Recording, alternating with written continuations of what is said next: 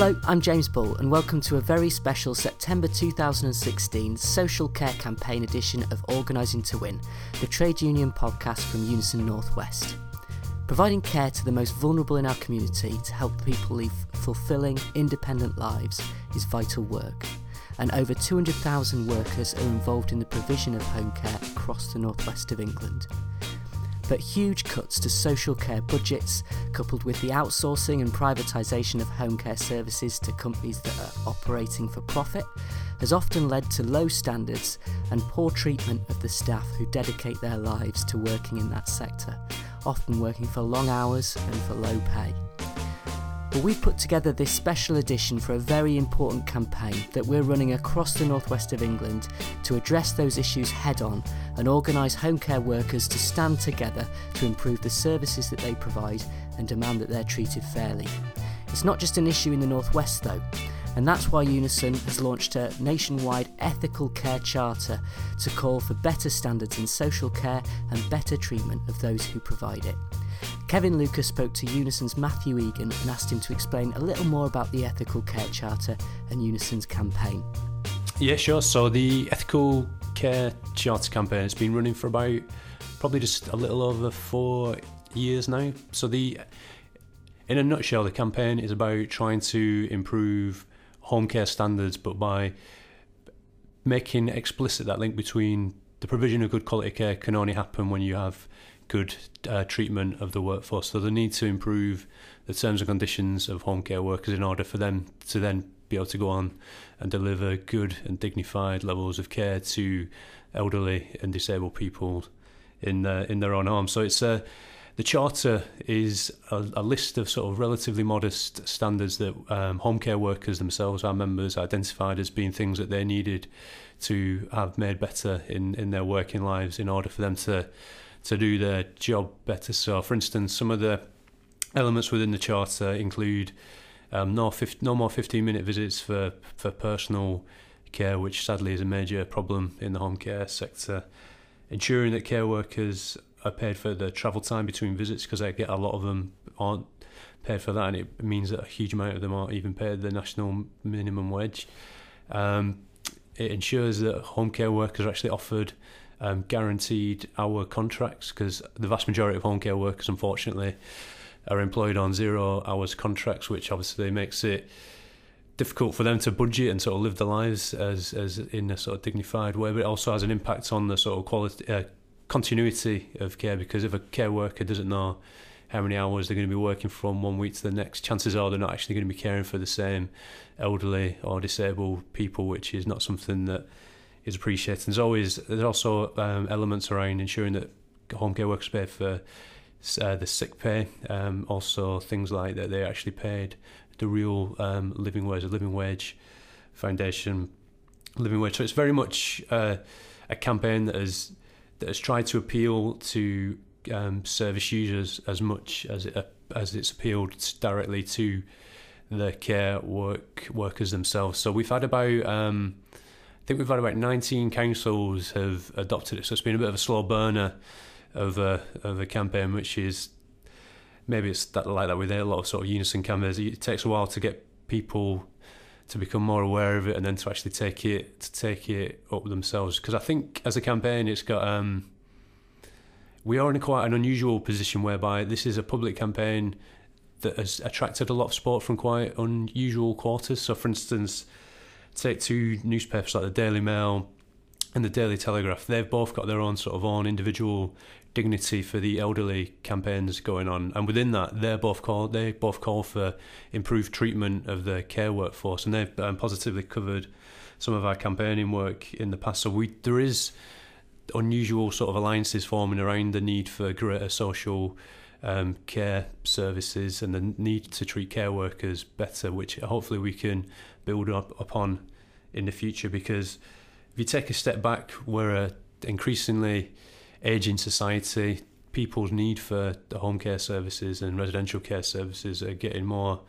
Um, the level of need is is getting increased, and I think we've got a key role in trying to inform um, what approach we want to take as a society to how we treat elderly people and how we treat the people who actually uh, care for them in in their own homes and in residential care settings. So yeah, it's been a it's been a good campaign in some respects. I think we've had problems in that we've not recruited as many home care workers off the back of it as we should have done. That um, sometimes it has been a bit of a top-down approach whereby there's a forced opportunity with the sort of leader of a council and some unison officials, and then everyone, the care workers in that area benefit. But then, if they're not becoming a member of Unison, then I think we're only papering over the cracks. If to get sort of fundamental improvements in the care sector, we desperately need to recruit and organise this group of workers because otherwise, the fundamental problems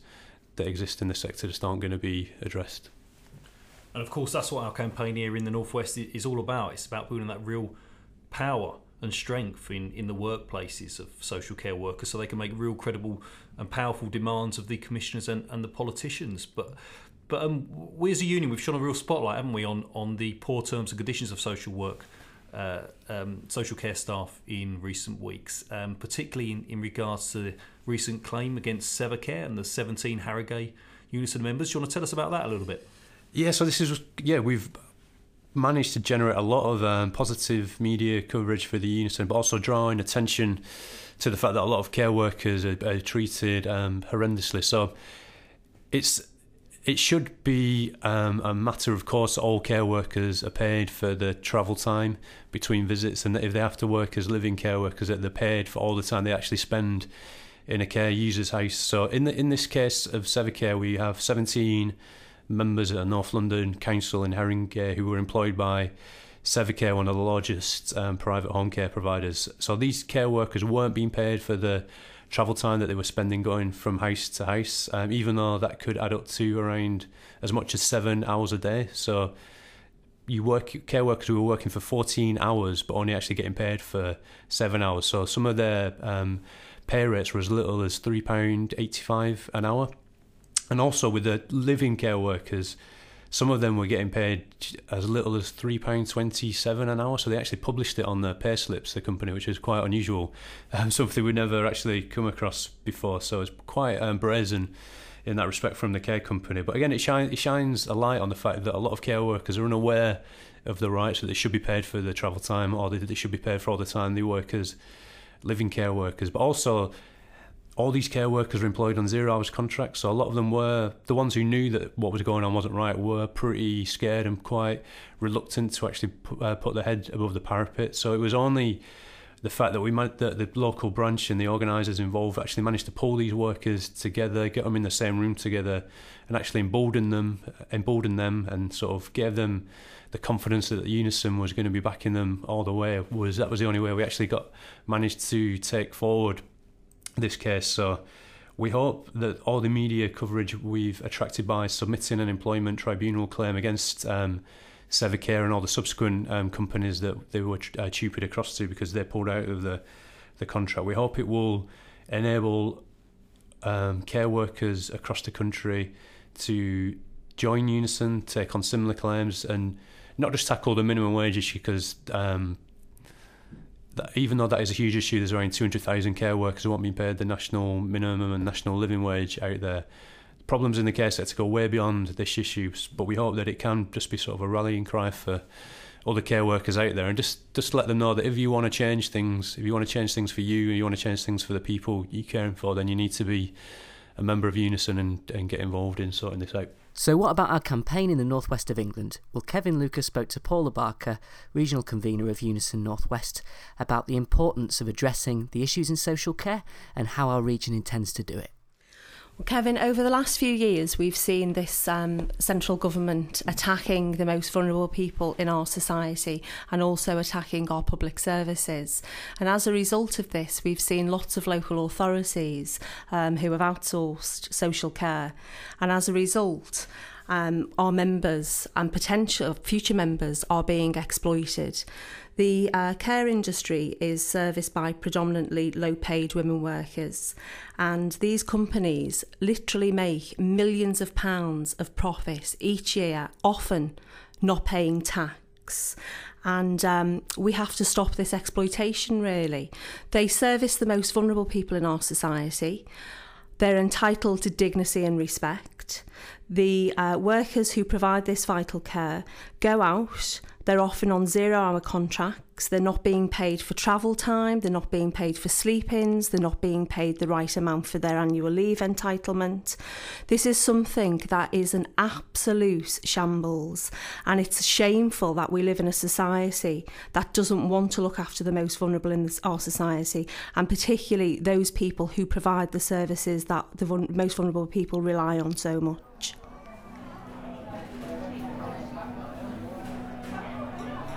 The nature of how home carers work means they're often working alone, moving from place to place throughout the day in order to meet the needs of multiple people in the community.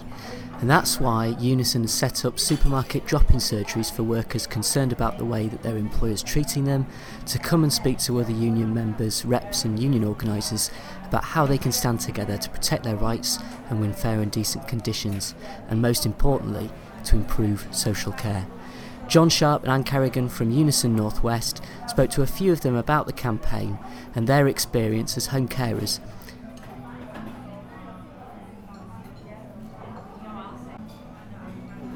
We're here today, Friday, doing our regular two weekly meetings. Come here in Morrison's Cafe to meet with staff working predominantly for me, as although it's been available for anybody who was free to come in and have a chat with us. So both me and Anne have been coming here kind of representing Unison as part of this project. But we think part of the reason why it's gone so well is being able to come out and do to come out here where you're actually able to actually have a break and have a chat. So I don't think it would work in any other way. I mean, do you think it's worked for you to for us to you know for us working in this way? Yeah, definitely. Yeah. I think we've been very lucky though, because one of the reasons why it's worked so well is because we've had people who passed the message on and got people involved, and we've been more successful than other areas because of that. Because mm. because we, we know that everyone's now spreading the word, but we've had a couple. I think one especially leaders who really got involved in that. Mm. What do you think? Well, I think it's brilliant that we can come here and have a coffee and, and, chat. And if we have any any problems, that you know you're here to back us up and help us out through the through this period that we're going through now. Because we'd be lost if you weren't here because we haven't got backup. Yeah. Absolutely. And I think as well as you've come and had a chat with us, other people have come along because you've had you've spoken to them as you've gone back. So it's like the, the, the news has spread, hasn't really, it? Word of mouth. We yeah. can't speak openly only when we come to these meetings. Right. Yeah. Because we don't have time to get together anyway. As, as a team, we're always busy. You know, we're, we're mm-hmm. always working really all the time. You know, so we yeah. don't see each other. Well, and it's been like I say, it's been an opportunity to talk about other things as well, hasn't it? Yeah. yeah. I mean, yeah. So when you are here, what kind of issues have you found it most useful to discuss while you're here in the cafe? All sorts really. I feel like the what we've gone to the No, it's the okay. Sheets yeah. About them and then issues that we've all got that we can't go to the office. Yeah. They're the main yeah. ones really. Yeah. I think it's having that trust part of it, isn't it? To know that you can actually talk freely yeah, definitely. Yeah. Amongst because, uh, like you say, the opportunities for you to actually get together as a group don't come along that often, do they? Never, no. No. How do, how do you think your clients would be without you? Well, obviously they would have other carers, but they wouldn't have carers that look after them as best as we do because we know them so long. Yes. Yeah. So they would be a bit lost. So they're, they're actually happy now that they know that it's we're staying in, in situ with the changeover. They're going. Mm. The care is not going to change for them. Hopefully not. Anyway, that's what they're telling us. But and the, the job that you do, I mean, you know it's important, but is, why did you decide to do it? Why did you start to become carers? Because I'm a caring person, so and it's it's been in my nature from from a child really. Yeah. you know, it, it's, uh, it's enjoy inbred in me to care. We used to get patch meetings at work, but nobody would speak out because we were scared the managements were there. So we didn't really. No, we had nobody would- nobody would talk. Nobody would No. say Had one of them anything in phrases, the haven't patch meetings. Nobody, like we were no- dominated, we were told, and that was it. Nobody spoke back because Nothing was solved ever. It was just a waste of time No. and money. But these are kind of these management exercises where then they can say, we can tick the box and Yeah, say, yes, that's we have had that it is. meeting. Yeah, that's all Yeah, it is. You've yeah. got to are have one aren't every we? What we month. have. I had one for a long time. If you could change a couple of things about what you do, what would it be? more money. More money. Communication. Yeah, Um, management uni- better uniforms.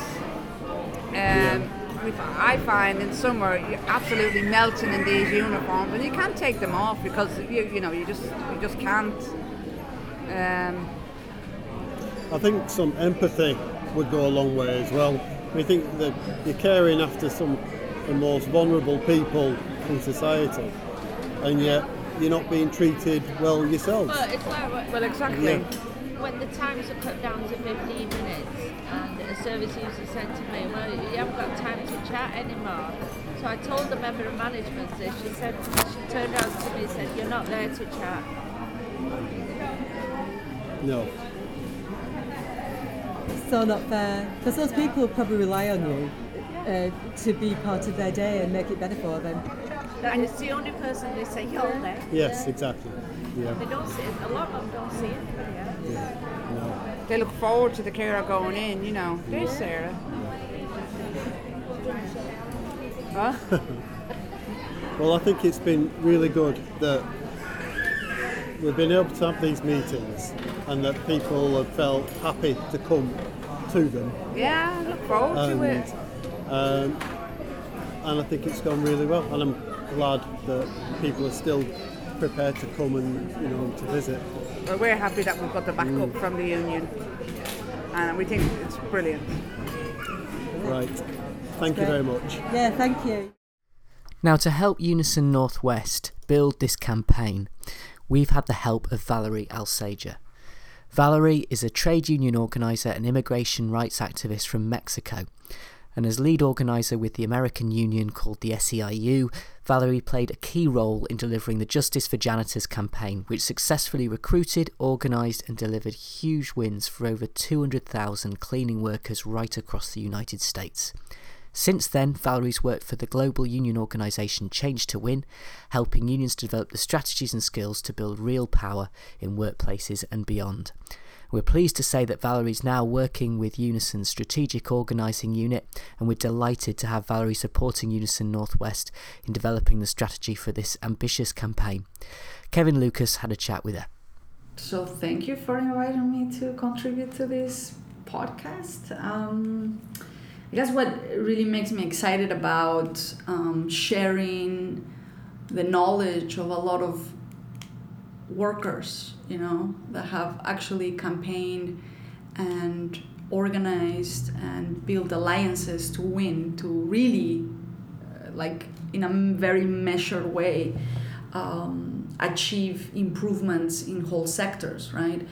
Is that we are standing on their shoulders, right? On all these experiences, on all these errors, on all these victories, and on all that knowledge. And I think um, what's very important about what we're about to do is that first of all, these uh, these workers are like kind of an essential part of our society in a way that not many people appreciate.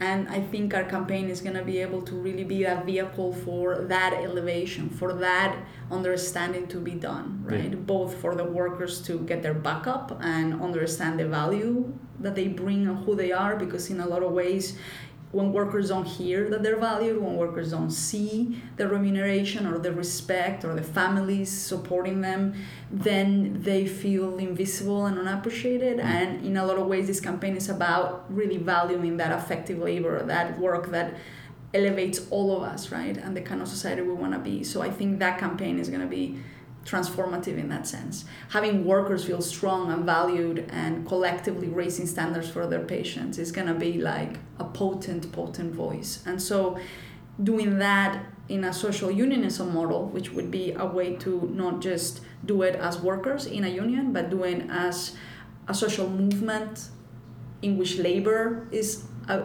central part of it, but as far as it can really raise the standards of the quality care both for their clients, their families, and the workers themselves. And so this collective aspiration is what we're going to try to build in this campaign. Um, how are we going to do that? It's really by hopefully doing the mapping and understanding how workers live and are organized already and how we can use those spaces in their lives like their churches or their you know social environments and their you know even their football love how do we involve all that all that kind of like uh, network you know in, in a common share value which is about really taking care of our elderly and our most vulnerable in a way and how they should be central to this campaign so a lot of the work and the strategies we have to think through is how how we can ask families and clients to be involved, right? And that will probably mean that we have to work with other players in the society. It's going to have to be about working with their churches and working with client advocate groups and working with students that care about social justice and working with elderly organizations that are and care about their their conditions as they get older right i mean if we have these organizations collectively campaigning with us, then it is not just a union fight or something like that. It's actually a campaign to elevate the value of both the people that we're trying to kind of take care of with dignity as well as with the workers that have to deliver that. Mm. Um, and as we look at cuts and as we have been very defensive, both as a union as well, you know, and as a union made of workers that have to really get organized and get a voice, but also as clients that are getting less care.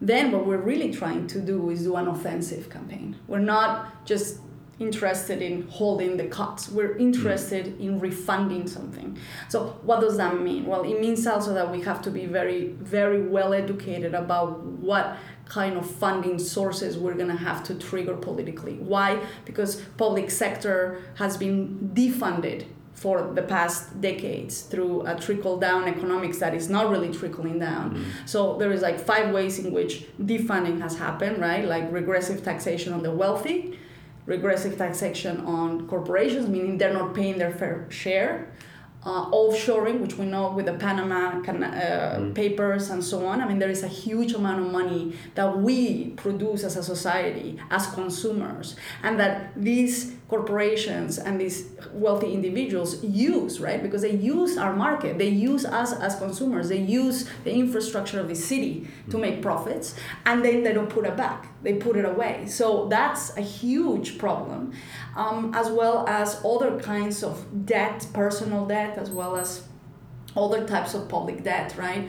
Um, and so, you know, if we as a community and as workers understand where the defunding has been happening, and the fact that it's not just government the problem, I mean, in a way, government is outsourcing because it's totally strapped for cash.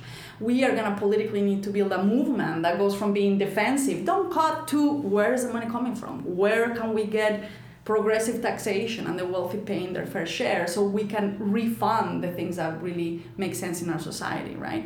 I think public opinion is already on the side of these clients the elderly, the vulnerable, and the workers. I really do. I just think how do we make the narrative that the solution is not just about the government giving more, where the government really is getting defunded, right? Mm. But how do we refund it? How do we realign our taxation situation so not like the poor and the middle class keep paying more but actually the ones that are extracting value right out of this this work out of this infrastructure out of this care who's making profit out of this whole thing needs to put it right back. And privatization is obviously one of the other ways in which the defunding happens right? And so for us to take tackle how privatization should have standards and how we need to kind of rethink about that funding i think becomes fundamental in our campaign. So there's a lot of economics to understand a lot of strategies to collectively own and bargaining together between unions and the community and the clients and their families and having a, a, bargaining strategy that is collective that is not just about one thing but it is about the whole right? I think it's it's it's our it's it's it's our challenge. Um, although obviously we want employers to be socially responsible and work with us, right? And actually do the right thing. I do think that most employers want to do the right thing. They're just competing with each other in a fierce, fierce, fierce, fierce market competition that needs a floor.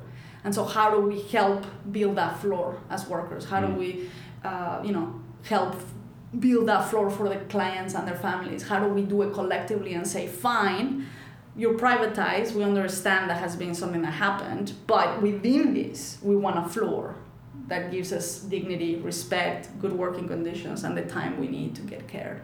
And hopefully, that is the campaign we're building. And I'm excited to do it with, you know, in, in a space where unions were born. I mean, I think it's a it's a refreshing thought about how do we retool for for this future.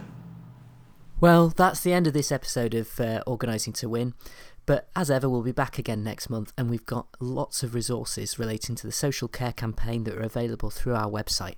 If you visit us at unisonnw.org or www.unisonnw.org, forward slash podcast, you can access all of those, including uh, or uh, uh, as well as some uh, links to previous episodes and resources associated with those too.